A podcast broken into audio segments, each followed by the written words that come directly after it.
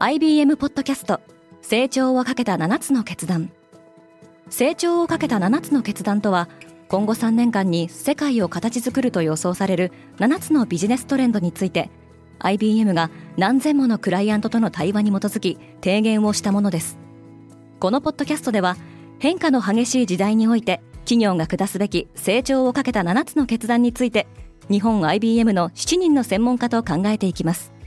今お聞きのリスニングサービスにてぜひフォローボタンからフォローをお願いします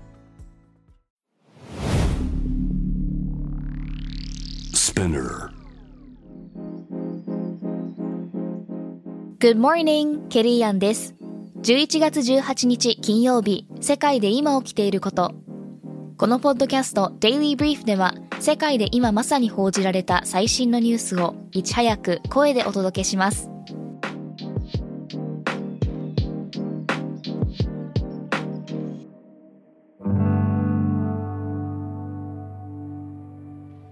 アメリカ議会はねじれにアメリカの中間選挙で野党共和党が4年ぶりに過半数を奪還することが確実となりました。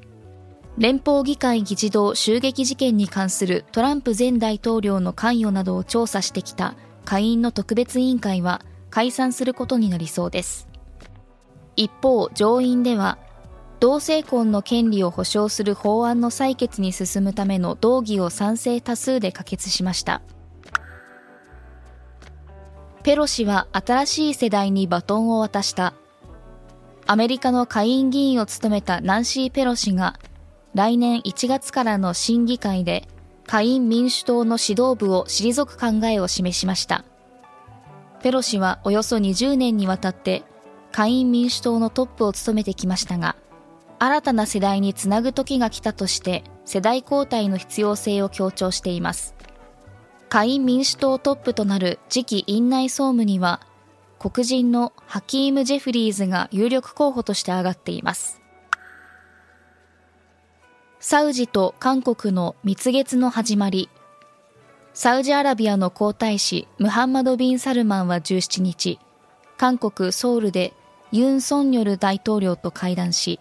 エネルギーや防衛などの分野で協力を強化することで合意しました。皇太子の韓国訪問に合わせて、両国の企業間では日本円でおよそ4200億円に上る投資契約が結ばれています。また、サウジアラビアの国営石油会社、サウジアラムコはこの日、韓国南東部に製油所と石油製品の処理施設を備えたプラントを建設すると明らかにしました。投資額は70億ドルとサウジアラムコによるアジア諸国への投資としては過去最高となります。GM が EV ビジネスを加速させている。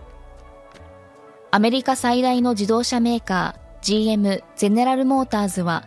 ブラジルの鉱山会社バーレとの提携を発表。EV のバッテリーに使用されるニッケルを安定的に確保する狙いです。EV 業界で利益を生むには、バッテリーをいかに効率的に生産するかが鍵を握りますが、GM に先行するテスラは、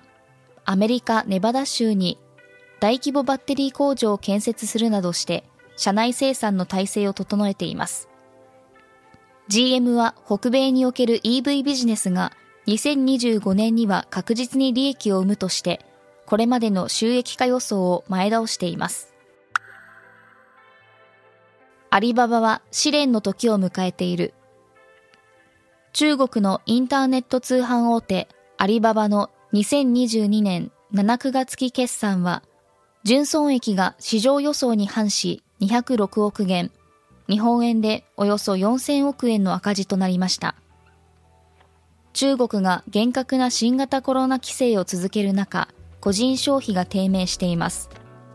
同社は世界最大級のオンラインセール独身の日の販売総額の公表を初めて見送っていましたアメリカのスーパーに培養肉が並ぶ日は近い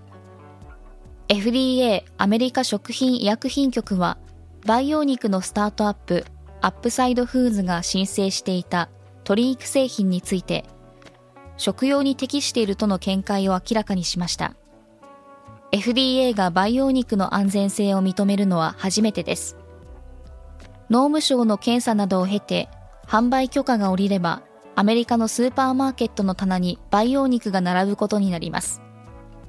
動物から採取した細胞を増やして作る培養肉は、技術的には確立されており、これまでに20億ドル、日本円で2800億円以上の投資を集めていますが、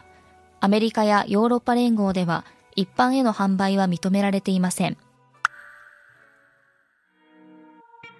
今、世界で起きているニュースをいち早く受け取りたい方は、Daily Brief をぜひ、Spotify、Apple Podcast、Amazon Music などでフォローしてくださいね。ケリーアンでした。Have a nice weekend!